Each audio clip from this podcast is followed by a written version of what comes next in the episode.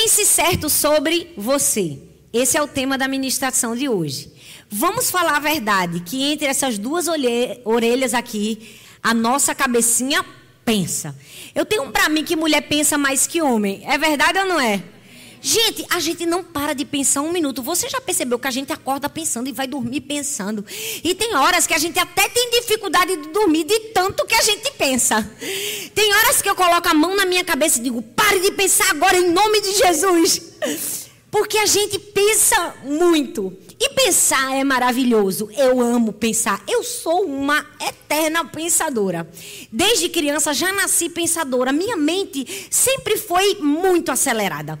E às vezes, talvez eu possa passar por você, posso falar com você, ou posso não falar com você e você pode pensar: meu Deus, está ali, tá, a pastora nem falou comigo. Certamente, com certeza, eu estava pensando, a minha mente estava trabalhando, talvez ela estava em outro país, porque ela nunca para. Ela só para quando o Senhor manda ela parar e quando eu estou dormindo. Mas a verdade é que pensar é muito bom. Se pensamos nas coisas do alto, se pensamos certo. A maior dificuldade dos últimos dias e dessa nossa geração é pensar errado. As mulheres estão o tempo todo pensando de maneira inadequada sobre si mesmo, sobre sua casa, sobre sua família, sobre tudo que leva seu nome. Hoje, depois dessa ministração, sua vida nunca mais vai ser a mesma. Você vai aprender biblicamente como pensar certo. Eu queria começar contando a história de um filme que conta uma história muito dramática, a história de Caspar Hauser. É uma história verídica de um rapaz que viveu até uns 15, 16 anos mais ou menos em isolamento social total. Ele não se sabe por que ele foi sequestrado e ele foi criado na Alemanha Ocidental é, sozinho, sem contato humano, era apenas fornecida a ele comida necessária para sua sobrevivência. E por causa disso, ele não aprendeu a falar, ele não tinha nenhum convívio social. E conta-se a história que, na data específica de 26 de maio de 1828, ele foi encontrado no meio da cidade, né, no centro da cidade, com uma carta em suas mãos que contava a sua história. É uma história, né, quase que um filme de terror Inacreditável. Uma pessoa passar 16 anos sem ter sequer um contato com um ser humano. E por causa disso, não aprender a falar. Mas a história conta que depois que ele foi achado, sim, ele conseguiu conviver em sociedade, ele aprendeu a falar. E o mais incrível de tudo isso, descobriu-se que ele era descendente de uma linhagem real de uma família Baden. Eu fiquei pensando nessa história, e esse filme é muito intrigante, é incrível. E fiquei pensando, uau, uma pessoa ter uma linhagem real e passar 16 anos da sua vida sem sequer aprender a falar. Você já pensou se isso acontecesse nos dias de hoje? Vamos dizer que do nada surgisse um herdeiro, um, um neto da rainha Elizabeth, um suposto filho da princesa Diana, que foi colocado sob cárcere durante 16 anos e que de repente apareceu. Se acontecesse isso, esse jovem estaria apto a receber o trono e reinar sobre a Inglaterra? Obviamente que não. Porque, mesmo tendo linhagem real, ele, por não conhecer sua linhagem real, não se apropriou da linhagem real.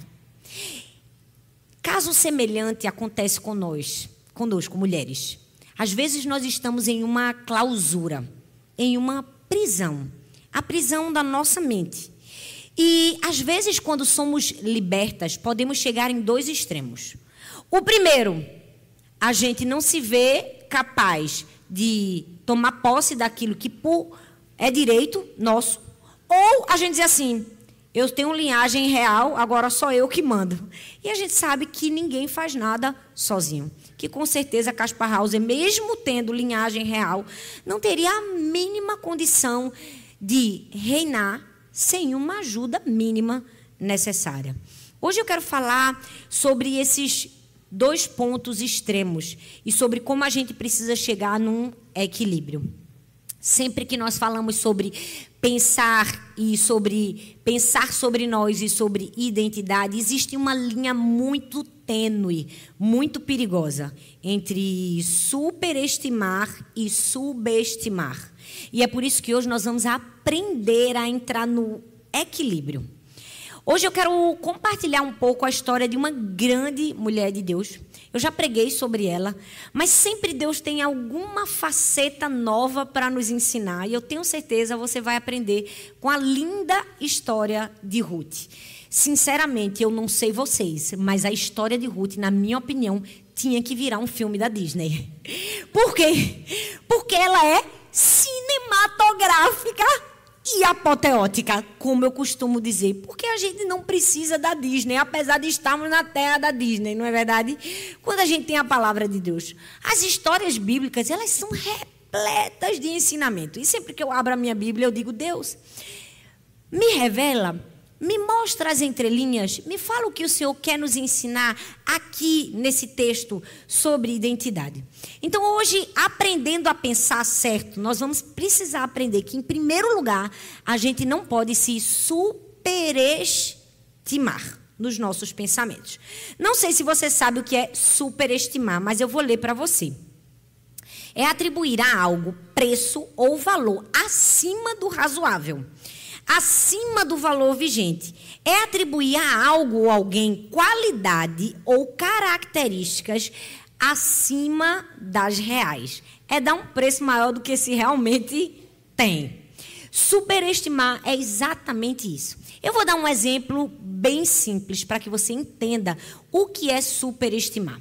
Vamos dizer que você foi convidada por uma mulher fazer um passeio com você e tomar um café num prédio muito alto, feito esses em Dubai, que tem não sei quantos andares, sei lá, 40 andares, e lá no topo, geralmente tem um rooftop muito bonito. E aquela mulher te convidou a subir né, 40 andares no elevador para conhecer a vista linda que se tem lá em cima. E à medida que você caminhou com ela, entrou no elevador, ela começou a dizer algumas palavras que você a princípio recuou ouvir, mas no fundo, no fundo, você desejava ouvir. Aquela mulher começou no elevador e disse assim para você: "É verdade, olha, você realmente é muito boa no que você faz". Não, sinceramente, eu acredito que você é a melhor no que você faz. Olha, é um pouco difícil achar alguém com um nível de comprometimento e de competência que você tem. Olha, não sei não, mas eu não sei os outros, mas eu pessoalmente acho que você deveria ser um pouco mais valorizada.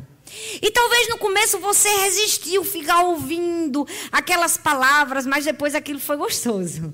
Foi agradável ouvir que você era melhor. E daqui a pouco você estava, é verdade. As pessoas não me reconhecem como deveria. E à medida que aquela mulher começa a conversar e dizer aquelas palavras com você, chegou no quadragésimo andar, ela foi caminhando com você. E quando chegou lá em cima, na beira do rooftop, ela te convidou a olhar a imensidão da paisagem tão linda. E de repente, quando você estava assim, tão inebriada com aquela paisagem, ela puf, te empurrou do quadragésimo andar. É exatamente isso que acontece quando a gente dá ouvidos a uma mulher chamada soberba. Ela nos convida a entrar num elevador. E ela começa a dizer muitas palavras doces, agradáveis para a gente. Ela nos leva às alturas. É verdade ou não é? Ela começa a dizer que no fundo, no fundo, talvez a gente está sendo injustiçado, que a gente é melhor do que a gente imagina e coloca sobre nós um valor superior do que aquilo que deveria colocar. Ela começa a nos levar à superestima. E ela começa a aguçar a natureza pecaminosa dentro de nós. E quando a gente vê, ela nos derrubou lá de cima. Talvez você esteja aqui e pense: meu Deus, isso aconteceu comigo. Eu fui derrubada pela soberba lá de cima e agora o que é que eu faço? Há uma solução para você. E se talvez você pensou, meu Deus, pastora, eu subi esse elevador, eu cheguei no quadragésimo andar, e agora o que é que eu faço? Desça pela escada de emergência. Sempre tem um lugar de retorno. Eu sempre digo, sempre tem um caminho de volta à realidade. A gente nunca pode se superestimar, porque a soberba está aí para nos levar a um lugar que a gente não deveria ir.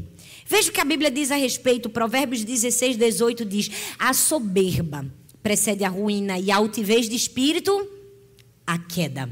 Sabe, talvez você subiu. Subiu mais do que deveria ter subido.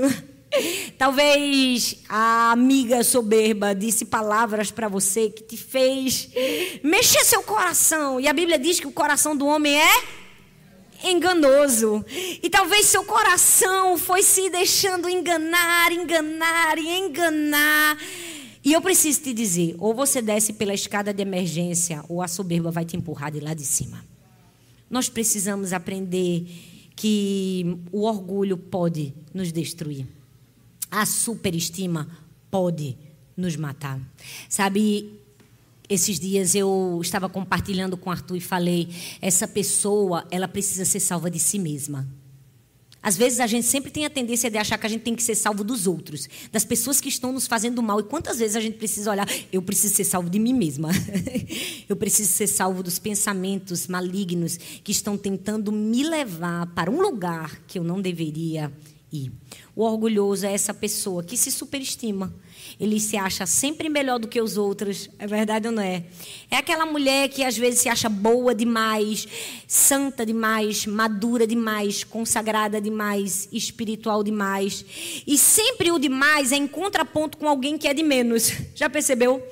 Me preocupa muito quando eu escuto um discurso como esse. Ah, mas porque enquanto todos querem isso, eu quero aquilo. Enquanto todos estão em busca da fama, eu estou aos pés do Senhor e com meu coração quebrantado, querendo só Ele. Amém. Glória a Deus. Se esse é o desejo do seu coração. Mas se for, para que falar? Se é de verdade. Ah, enquanto todos é, estão à procura disso, eu estou desse jeito. Existe sempre um contraponto, sabe? Enquanto todos é, buscam é, coisas para si, enquanto todos buscam se enriquecer, eu sou uma pessoa que procura a simplicidade. Ah, enquanto. Sabe, parece que sempre a comparação para si é positiva em relação ao outro que é negativo. Sabe, é muito perigoso esse tipo de discurso, porque ele beira um orgulho travestido de espiritualidade. Sempre que você se acha mais maduro do que os outros, sempre que você acha que você é de verdade e todo mundo é de mentira, né? que você é a única verdadeira, as outras pessoas são de plástico, é, é preciso não olhar para as pessoas, mas olhar para dentro de si. Me preocupa muito que hoje em dia o que mais corre, o que mais é, viraliza são mensagens assim, né? Todos estão buscando me perseguir. Ah, porque é sempre uma mensagem vingativa, onde você está certo e o outro é o vilão. Ora, você nunca é vilão. Você sempre está certo. Nós precisamos ter muito cuidado, porque isso é o lugar de superestimar. Mas o nosso personagem, Ruth, ela mostrou exatamente isso. Ela mostrou o quanto ela esteve longe desse engano da superestima. A história dela está em Ruth, capítulo 1, do verso 1 ao 17, que fala que na época dos juízes houve fome na terra. E aí um homem de Belém de Judá com sua mulher e os seus dois filhos foram viver algum tempo na terra de Moabe. É a história de Ruth e Noemi. Noemi e seu marido tiveram que ir para Moabe. Eles não escolheram ir para Moabe. Eles foram para Moabe porque por pura necessidade. Mas quando eles chegaram em Moabe, o texto bíblico diz que, infelizmente, Noemi passou por uma das maiores dores que uma mulher pode passar. Ela perdeu o seu marido, depois ela perdeu o seu filho e o segundo filho. E ela se viu sozinha, apenas com as suas duas noras. E no meio de todo aquele caos, Ruth surge como a protagonista da história. Ela era apenas uma coadjuvante, mas quem tem humildade sempre termina protagonizando alguma cena. É verdade ou não é? Ela era apenas uma coadjuvante. Do ponto de vista afetivo, ninguém perdeu mais do que Noemi, porque vamos falar a verdade, gente, ela perdeu o marido e os dois filhos. Só quem já perdeu um filho, enterrou um filho, sabe a dor que é. Eu conheço essa dor. Nenhuma mãe nasceu preparada para enterrar um filho. A natureza e o natural são os filhos enterrarem os pais. Não se tem nenhum nome para uma mãe que enterra um filho. Uma mulher que enterra um marido é viúva. Para uma mãe que enterra um filho, nenhum nome tem. Aquela mulher perdeu o marido e os dois filhos. Então, do ponto de vista afetivo, ela foi a que mais sofreu. Mas, do ponto de vista sociocultural, foi Ruth. Porque há um momento da história que a sogra Noemi diz assim: volta para sua terra, volta para a casa do seu pai, volta para Moabe. Olha, não vão comigo para ajudar. Às vezes a gente pensa é, que é só porque ela não tinha um novo filho, como ela fala no texto, para dar para Nora casar. Mas na verdade, Noemi sabia o que Ruth ia passar se fosse com ela para ajudar. Não sei se você sabe, mas os israelitas eles tinham uma rivalidade terrível com os moabitas. Eles eram arqui-inimigos. Os moabitas eram um povo muito ganancioso, era um povo muito invejoso, era um povo que vivia em briga com os israelitas porque dizia que os israelitas tinham roubado a terra que pertencia a eles. Então, ser moabita na terra de Judá era ser discriminada, quase que como. Estão entendendo? A gente aqui. A gente está numa terra que não é da gente. É verdade ou não é? A gente se sente como estranho às vezes aqui. Você não é bem-vindo. Pois bem, com Ruth era assim, só que muito pior, porque no fundo, no fundo, o Brasil não é inimigo dos Estados Unidos. Mas aqui, Moab era. Sim, os moabitas eram inimigos dos israelitas. E eu amo que a humildade de Ruth levou ela a fazer a escolha de experimentar viver a rejeição social que ela ia viver só para estar ao lado de sua sogra. Por amor a uma causa que não era sua. Isso nos fala de humildade. Humildade é quando alguém assume fazer uma escolha que ela tinha outra para fazer, mas ela escolhe uma alternativa que talvez vai humilhar ela. Isso nos lembra quem? Jesus, porque a Bíblia diz em Mateus 23, 12: quem se exaltar será humilhado, e quem se humilhar será exaltado. Jesus assumiu a forma de humilhação, mesmo tendo outra alternativa. Ruth também tinha outra alternativa? Tinha. Vamos falar, gente, vocês estão surdos. Tinha. Voltar para a terra do seu pai. Ficar com sua família natal. Mas ela escolheu o contrário. Porque a humildade é um sinal de uma imagem e uma autoimagem e de uma identidade bem firmada em Deus. Pessoas que se superestimam e abraçam o orgulho têm problemas com identidade. A Bíblia diz assim, ó, quem se exaltar será humilhado, e quem se humilhar será exaltado. A palavra quem usada aqui no grego é traduzida, traduzida é hostis, que significa quem quer que, qualquer que. Aí você me pergunta, não entendi, Talita. Quem quer que, qualquer que. O que isso significa? É isso aí, minha filha, que você está entendendo. Que Deus não passa pano em ninguém. Qualquer pessoa que quiser se humilhar vai ser abatido. O texto bíblico é claro. Esse assim, qualquer pessoa, qualquer pessoa, o presidente, o presidente, a rainha da Inglaterra, a rainha da Inglaterra, os meros mortais, os meros mortais, qualquer pessoa que escolher se exaltar será humilhado. Mas quem se humilhar será exaltado. Sabe, essa é uma excelente oportunidade de avaliar como a gente se vê e como nós pensamos a nosso respeito. Como você pensa sobre você? Porque eu sou a melhor. Porque ninguém me valoriza. Porque ninguém me dá crédito.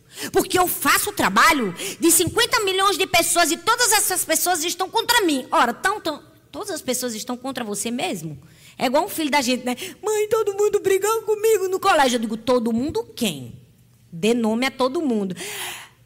Não era todo mundo. Aí quando a gente vê, não era ninguém, era só o pensamento no devaneio. Eu falo, calma, isso é acontece com a mulher. O fato de você nascer mulher já nasce esses pensamentos com você. Vamos aprender a afastar eles. É a gente pensa o que não deveria pensar toda hora. Não porque ninguém me ama, ninguém quem? Não porque na igreja todo mundo me tratou mal, todo mundo quem? Como foi o tratamento? Por quê? Porque nós precisamos aprender a pensar adequadamente. A gente precisa identificar se a gente está fazendo a nossa vontade, se a gente está desejando fazer algo grande para Deus, para se promover ou para promover o nome do Senhor. Aí talvez você me pergunte: foi forte agora, foi pesado. Será que eu estou fazendo algo grande ou desejando fazer algo grande Para trazer glória ao nome do Senhor, para promover a mim mesmo. Porque se você não faz essa pergunta para você, você deveria. Você deveria fazê-la todos os dias. Porque como a Bíblia diz que o coração do homem é enganoso e que a gente precisa pesar o, né, a nossa consciência e levar ao Senhor e dizer assim, Senhor, se existe em mim algum caminho mau, guia-me pelo caminho eterno, a gente tem que se fazer essa pergunta. E como é que a gente encontra a resposta? Simples. É só você responder a pergunta que eu vou te fazer. E se o Senhor te convidasse para uma caminhada, saindo de Moabe para Judá, sem nenhuma garantia que ia dar certo, você ia? Ou você estudou demais e tem outra chance e quer dizer não para o convite de Deus? E se o Senhor te convidasse a fazer um passeio, caminhar com Ele numa história, e não ser a protagonista da história, ser apenas a auxiliar da história, você iria com Ele? Ou você é talentosa demais para não brilhar como deveria? Perguntas como essa nos fazem avaliar se a gente está superestimando quem nós somos. Ruth foi humilde. Ela tinha outra escolha? Tinha. Mas ela fez a escolha de ir com a sua sogra. Mas ela não era só humilde, ela tinha um coração ensinável. Eu não sei se você está entendendo o que eu estou querendo te dizer.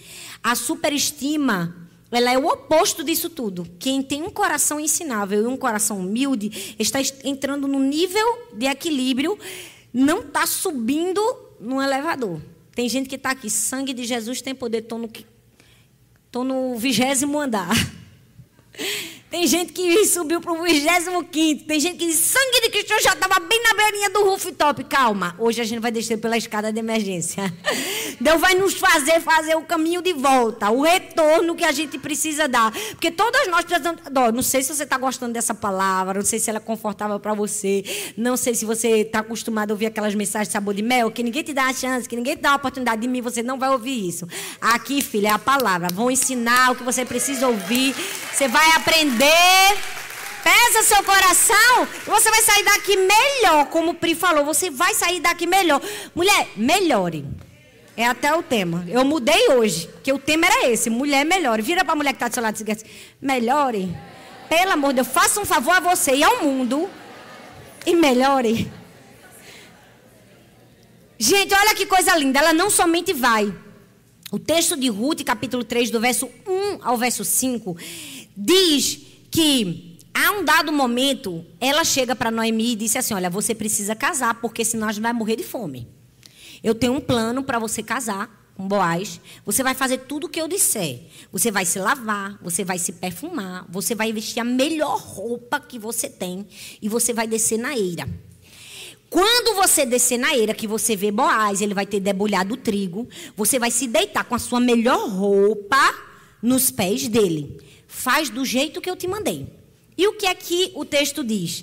Ela responde: farei tudo o que você está me dizendo. Gente, eu não sei vocês não, mas sinceramente, o conselho de Noemi parecia mais o quê? Superstição junina. Que não tem sentido a pessoa colocar a melhor roupa para ficar no escuro. Vamos falar a verdade, que ela ia para o breu, do mato, na roça. Ela poderia questionar a sogra? Poderia. Poderia dizer, tática é essa? Eu estou precisando casar, ao invés de você arranjar um encontro comigo, me manda colocar minha melhor roupa, deitar no pé do camarada.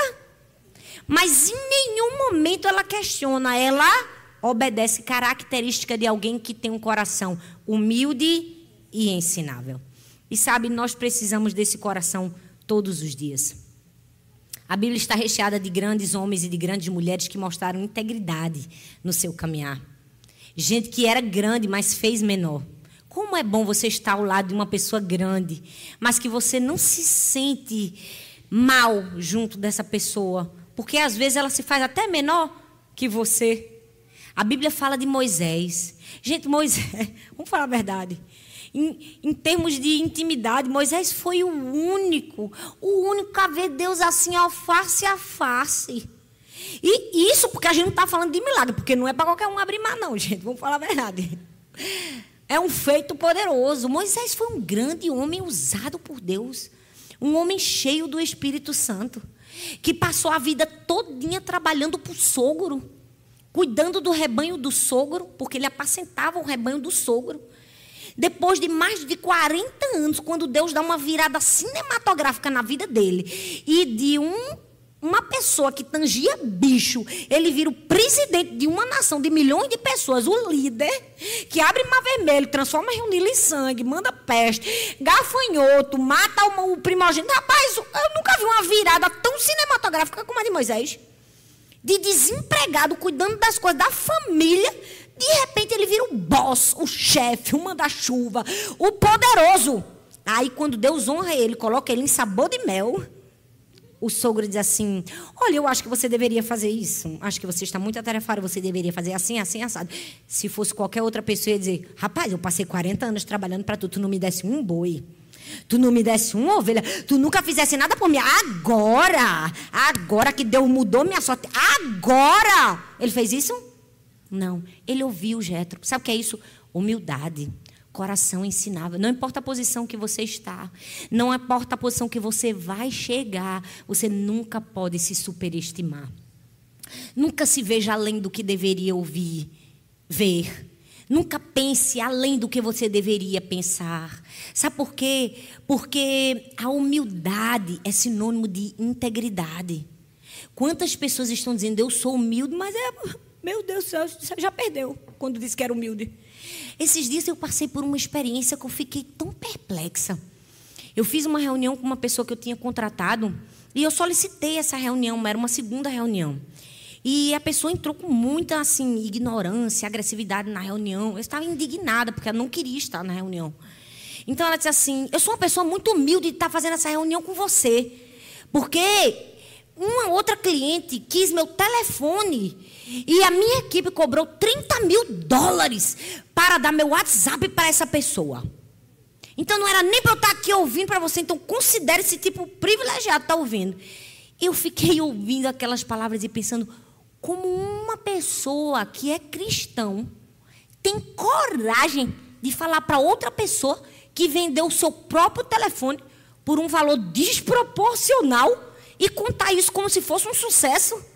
Você consegue perceber a discrepância do que a arrogância é capaz de fazer com uma pessoa? Nós precisamos ter muito cuidado. Pesar o nosso coração. Naquela hora eu fiquei tão perplexa que eu disse, eu disse Deus, guarda meu coração, Senhor. Nunca me deixe chegar nesse nível de ignorância a respeito de mim mesma. Porque claramente era uma venda nos olhos. O texto diz que ela foi humilde, que ela ouviu a superestima nos tira a interdependência. A interdependência é característico de quem tem uma identidade bem construída. Todo mundo precisa uns dos outros. Não existe essa pessoa que não possa. É tão bom que não pode ouvir o conselho do outro. É tão maravilhoso que não pode ouvir a advertência de alguém. Todos nós estamos aqui para afiarmos uns aos outros, como o ferro. Afia o ferro, como diz a Bíblia. Eu preciso de você, você precisa de mim. Amém, gente? Não tem ninguém grande. Grande aqui só tem um, que é Cristo. Só ele que brilha, que coisa linda. Eu cheguei, eu disse assim: olha, a gente está aqui, é o primeiro culto. Eu falei, é o primeiro culto, todo mundo vai aprender. Eu já fui dizendo, a primeira que começa a oração. É, tá, tá a primeira vez que ela subiu no altar, pastor, é a primeira vez. Eu digo, vai na força do Senhor. Porque assim, a gente vai no temor, no tremor e na fraqueza. Vai se tremendo todinha, mas sobe. Nem parecia, eu olhei para ela e eita, já dá até para pregar, olha. Sabe por quê? Porque nós precisamos uns dos outros. Essa é a prova de alguém que entendeu e não subiu no elevador. Deus te trouxe aqui hoje para te dizer: talvez essa mulher tentou te convidar a subir no elevador. Subir um andar, dois, três, quatro, cinco, dez. Se você chegou no rooftop, desça pela escada de emergência. Peça ao Senhor, diga: Senhor, me perdoe. Me livre de mim mesmo. Não me deixe pensar além. Não me deixe achar que eu sou melhor que o meu marido, que às vezes a gente tem uma velha impressão, né? Que a gente sempre trabalha mais, que a gente sempre faz mais. Ó, oh, todo mundo ri. Não deixa eu achar que eu sou a melhor no meu trabalho, Senhor. Me livra de mim mesmo. Que tem mulher que sangue de Jesus tem poder. Não é a gente. Mas tem umas mulheres insuportáveis. Tem não tem? Só não consegue nem trabalhar do lado da pessoa. Porque qualquer coisa que você disser de bom, ela já fez melhor. Não se superestime. Segundo, não se subestime. É o polo oposto.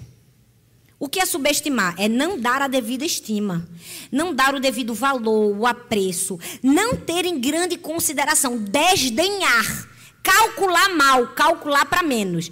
E do mesmo jeito que tem muita mulher que calcula para cima, tem mulher que calcula para baixo. Infelizmente, por um senso de inadequação, incapacidade. Eu vou dar um exemplo, como eu dei o da mulher que subiu no elevador. Agora eu vou dar um exemplo de um homem, para que você entenda bem. Você vai sair daqui com instrução, palavra e aplicação para você viver na sua vida. Eu me vejo assim, esse é o meu chamado, o meu ministério. Eu ensino a palavra, ensino verdades bíblicas expositivas, mas também você sabe o que fazer quando sair daqui. Amém? Amém. Vou dar um segundo exemplo. Vamos dizer que você é solteira. Tem alguma solteira aqui? Tem misericórdia, Senhor. Amém de todas nós. De todas nós. Eu estou brincando, gente. Vamos dizer que você encontrou um homem maravilhoso e que ele te fez muitas promessas. Mas de todas as promessas que ele te fez, a que ele mais enfatizou foi: namora comigo, eu vou cuidar de você, eu vou proteger você, você vai ser minha protegida, eu vou cuidar de você. Você deu um voto de confiança, começou a namorar com aquele rapaz. Só que de repente, aquele homem que disse que ia proteger, que ia amar, que ia cuidar, em algum momento disse assim: a gente não vai sair não porque você está muito gordo, eu estou com vergonha de sair com você desse jeito. Não, não, não, é melhor você nem tentar tirar sua carteira de habilitação, você não tem capacidade para isso, não. Não sei nem porque você fala quando suas amigas estão, porque você não, você não tem nem o que falar, teu papo nem é bom, não tem inteligência, vive dentro de casa. Talvez você fique chocado com esse tipo de discurso, mas esse tipo de discurso existe. E talvez muitas mulheres abraçaram um namoro com esse homem. E sabe quem é esse homem? É a, é a subestimação. É permitir que alguém te calcule para menos. É permitir que alguém fale a respeito de você o que não é o seu verdadeiro valor. Esse homem é o complexo de inferioridade. E do mesmo jeito que a gente não pode dar as mãos e subir no elevador com a soberba, a gente também não pode dar as mãos e casar com o complexo de inferioridade. Porque isso vai destruir a nossa vida, vai nos paralisar, vai nos impedir de viver o destino profético de Deus para nós. A história de Ruth continua. E Ruth, capítulo 2, do verso 1 ao 13, diz assim: que ela começou ali a colher espigas. Então começa, né, aquela cena de romance linda que Boaz disse assim: "Deixa cair algumas espigas para ela pegar, deixa ela pegar as espigas melhores". E ele começa a proteger.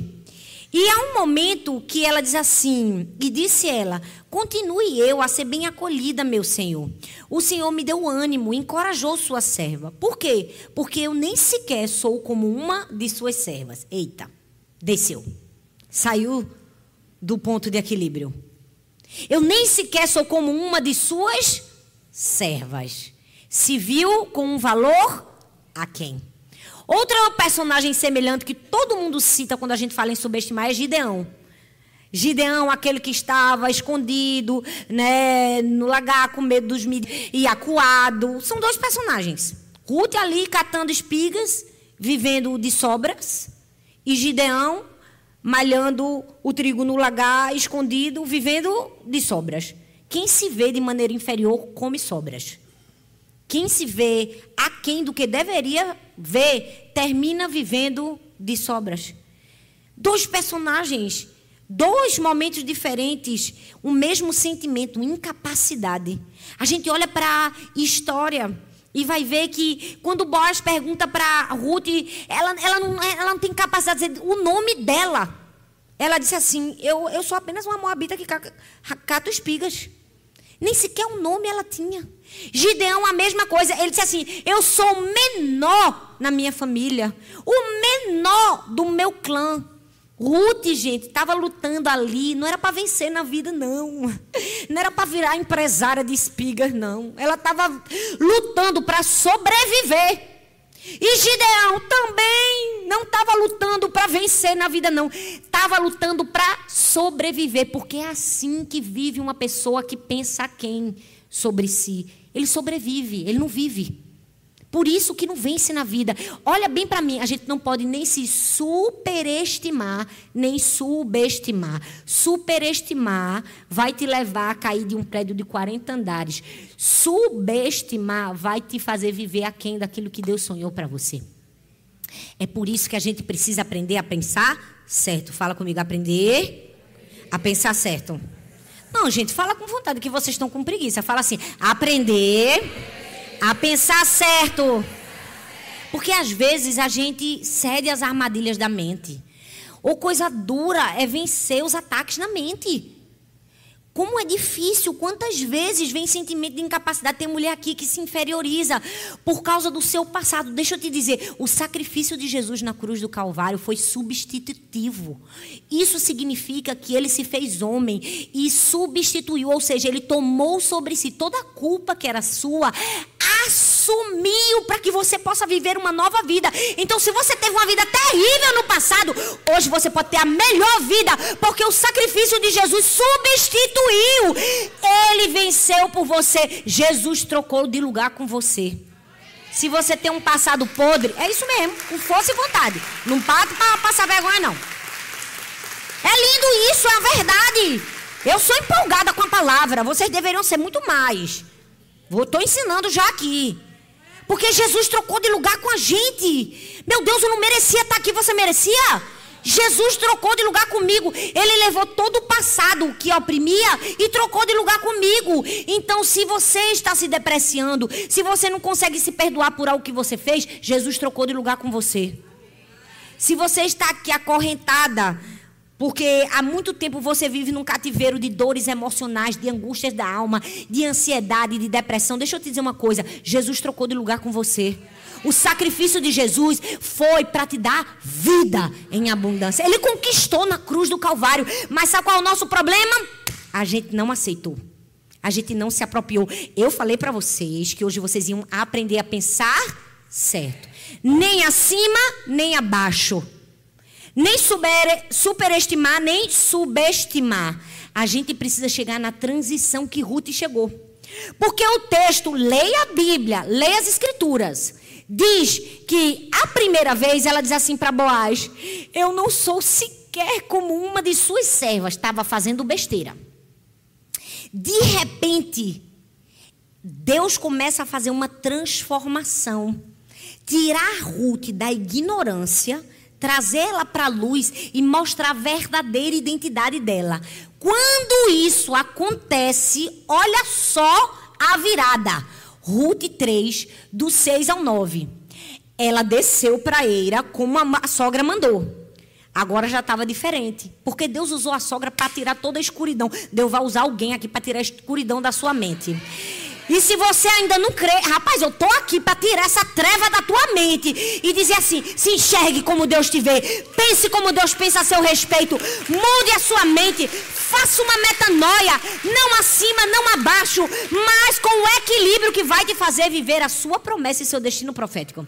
Tem gente que está aqui porque Deus ainda não me usou, porque Deus ainda não está me colocando é, no lugar que eu sempre sonhei, porque eu ainda não estou conseguindo fluir nos dons do Espírito Santo para minha vida vida, porque parece que tudo que eu tento fazer eu não consigo. Por quê? Porque ou você está em cima ou você está embaixo. Você precisa de luz, todas as trevas precisam sair, porque quando a gente tem uma identidade bem construída em Deus, existe uma transição na nossa vida.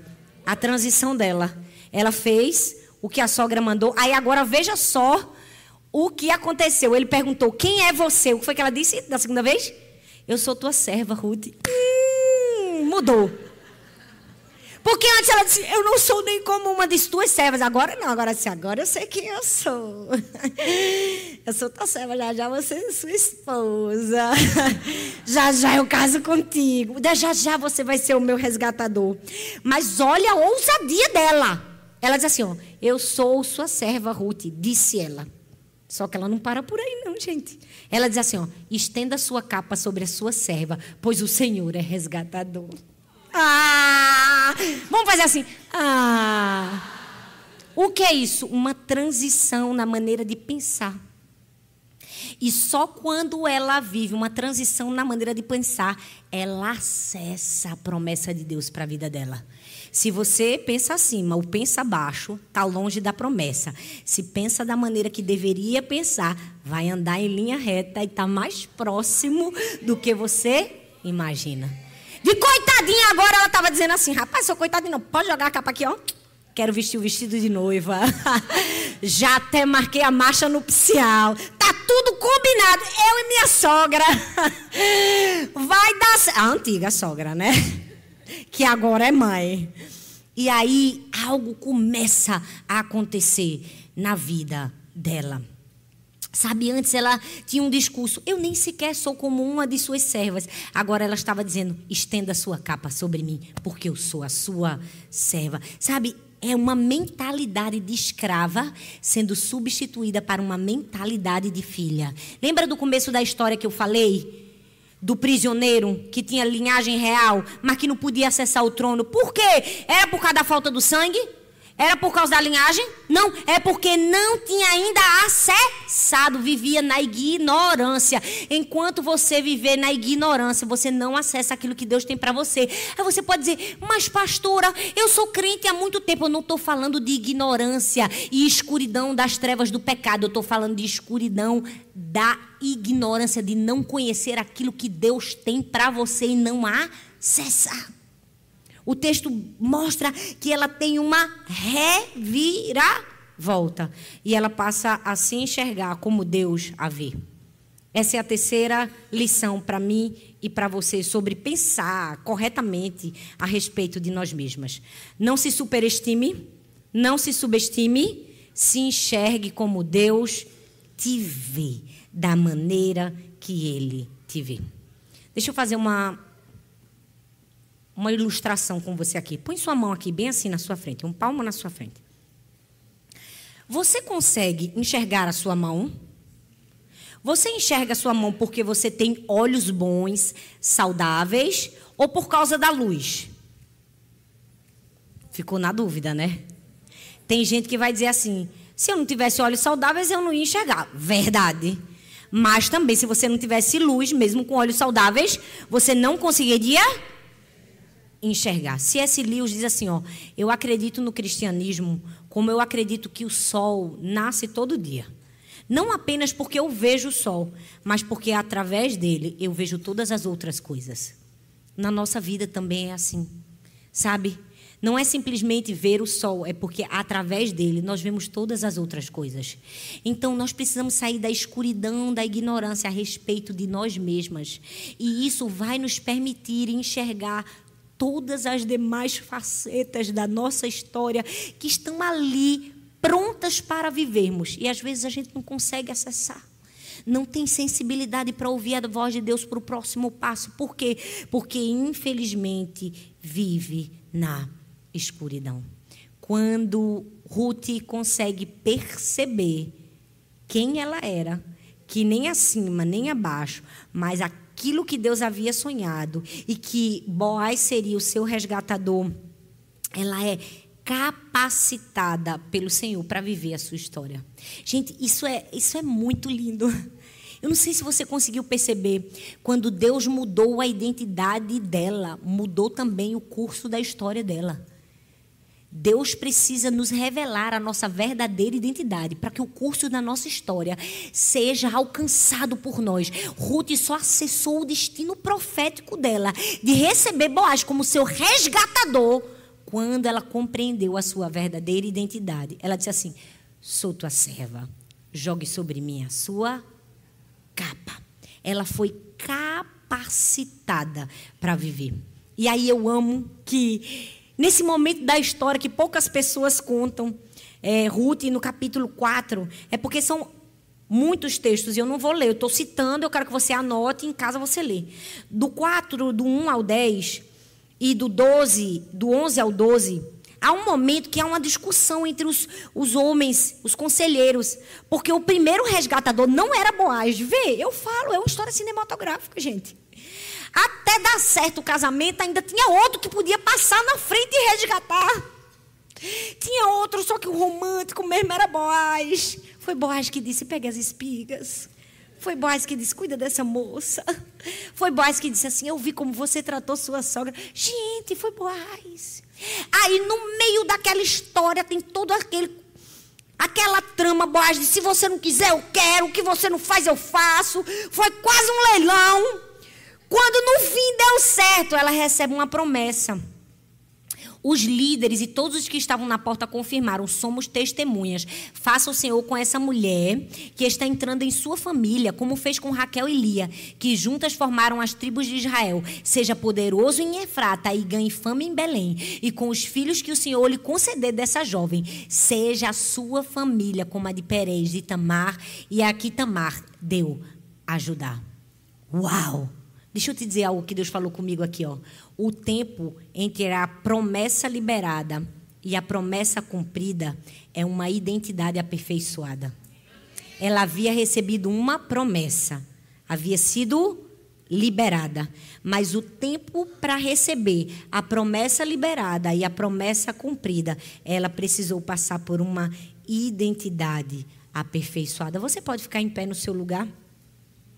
Sabe, Existem mulheres que chegaram aqui e passaram por situações talvez parecidas com a de Ruth. Se o louvor puder subir, eu agradeço. Parecidas com a de Ruth. Né? Difíceis, duras. É verdade que no mundo nós vamos ter aflições. E algumas mulheres têm até dificuldade de dizer assim: será que eu tenho uma palavra profética mesmo sobre a minha vida? Será que Deus tem um futuro de paz e esperança para mim? O que será? O que será que tem reservado para mim? Eu só sou uma moabita catando espigas. Talvez você olhe para a sua história e pense assim: meu Deus do céu, mas eu estou aqui, eu estou trabalhando duro. Meu dinheiro só dá para eu me sustentar. Eu vivo uma vida tão mediana, parece que tudo que eu queria desejar, sonhar, não consigo almejar. Talvez você esteja aqui, você olhe para si e diz assim: não sei, não, não consigo compreender ou perceber que Deus preparou algo grande para mim. Eu amo o texto de Jeremias, capítulo 29, versículo 11, que diz assim: Eu é que sei que pensamentos que tenho a vosso respeito, diz o Senhor. Pensamentos de paz e não de mal para vos dar um futuro e uma esperança. Então, deixa eu te dizer: Deus tem pensamentos de paz ao seu respeito, para te dar um futuro e uma esperança. E se tudo ao seu redor mente para você, diz que você é uma coitada, que seu marido morreu, que tudo na sua vida está dando errado, que agora você vive como catadora de espigas e que é impossível sair um príncipe do meio do mato casar com você e te dar uma herança, eu preciso te dizer, para Deus não existe impossíveis. Deus é capaz de fazer uma moabita rejeitada e discriminada casar com um resgatador, Boaz e mais, ter filhos e dos seus filhos vir a linhagem daquele. Ah, gente, só Deus poderia fazer isso. Deus pode mudar histórias. Mas para fazer isso, ele precisa nos ensinar que existe uma linha tênue. A gente nem pode superestimar, nem subestimar. A gente precisa se ver como Deus nos vê. Não sei em qual extremo você está. Talvez você diga assim, pastora, subi no elevador com a soberba. Ganhei tanto! Fiz tanto que em um momento achei que eu conseguia no braço da carne. Calma, uma escada de emergência para você descer. Ainda tem tempo. Deus ainda nos dá uma chance. Ou talvez você diz: "Ah, não, pastora, estou mais para ter abraçado aquele homem que me prometeu e no fim acabou comigo. Eu acreditei que não valia, que não tinha valor, que não servia para nada. Deus está aqui para te dizer: as palavras de valor quem te dá são teu pai. Nada nem ninguém pode roubar aquilo que Deus disse a seu respeito. Você precisa sair do eu não sou sequer sua serva para dizer eu sou tua serva. Pode jogar sua capa sobre mim. Você pode fechar os seus olhos. Aí no seu lugar, eu não sei como você chegou, mas esse é um momento de dizer assim, Senhor, perdão. Todas as vezes que eu me via quem, que eu dizia assim, não sei falar, eu liderar mulheres, eu liderar uma célula, Eu evangelizar? Eu me tremo todinha só de pensar. Eu não sei falar. Talvez você, como Moisés, está dizendo assim: sou pesado de língua. Não tenho capacidades. Deus está te dizendo: sai desse lugar, filha. Vamos subir para o ponto de equilíbrio. Ah, acaba com esse namoro do complexo da inferioridade. Acaba. Pede, pede, pede o fim hoje. Encerra esse ciclo na sua vida. Ou talvez você está aqui para dizer: Deus, me perdoa, Senhor. Eu subi no elevador que eu não podia subir, Senhor. Eu pensei acima. Eu achei que eu era melhor que os outros. Eu tive dificuldade de me submeter. Senhor, me perdoa quando alguém me falou algo, eu não consegui obedecer. Senhor, me perdoa todas as palavras de soberba, de arrogância, de prepotência que saíram da minha boca. Talvez no meu trabalho, talvez dentro da minha própria casa. Senhor, me perdoa porque o elevador me fez ferir alguém. O elevador estava me destruindo, mas o Senhor me trouxe aqui. Me fez perceber que por pouco a soberba não me derrubou de um prédio. Eu quero te dizer, eu desço hoje, Senhor. Pela escada de emergência, eu abraço a identidade verdadeira que o Senhor me deu. Eu quero pensar adequadamente ao meu respeito. Eu quero que você ponha a mão na sua cabeça. Eu quero que você comece a dizer assim: a minha mente, a mente de Cristo. Comece a declarar a verdade de Deus sobre a sua mente. Eu não vou ouvir as vozes inimigas. Ah, eu não vou ouvir o sussurro do diabo. Ah, não vou ouvir a voz da soberba. Ah, eu não vou ouvir a voz do complexo de inferioridade. Eu vou ouvir a voz do meu Pai, que me diz que eu tenho valor, que eu sou amada, que há um futuro de paz e esperança para mim tem um resgatador preparado para mudar a minha sorte. E eu escolho pensar o que o céu pensa ao meu respeito. Diga, eu escolho pensar o que o céu pensa ao meu respeito. Senhor, a minha mente, a nossa mente, a mente de cada mulher que está aqui e de cada mulher que está nos assistindo pertence ao Senhor. Eu declaro agora que toda prisão que cada mulher viveu até hoje seja desfeita no nome de Jesus. E que cada mente esteja aqui cativa somente ao teu Espírito Santo, que a gente possa viver o destino profético que o Senhor tem para nós, entrando em concordância com o que o céu pensa ao nosso respeito. Ah, nós queremos pensar somente o que tu pensas, Senhor. Nós queremos fazer somente aquilo que o Senhor nos manda. Dá-nos um coração ensinável. Ah, dá-nos um coração humilde. Dá-nos uma mente disposta a aprender, a ouvir, a obedecer, Senhor. Nós queremos ser como Ruth, nós queremos nos quedar aos teus pés. Nós queremos que as Noemis possam falar a nós. Nós queremos ouvir as mais velhas, nós queremos ouvir as, as mais experientes. Nós queremos ouvir o conselho do céu ao nosso respeito. Não deixe a soberba cegar o nosso entendimento. Ah, não deixe a soberba ensurdecer nós possamos ter ouvidos apenas para a tua voz, Pai. E que a gente possa viver para honrar o teu nome. Essa é a oração que nós te fazemos no nome de Jesus. Amém. Amém. E amém.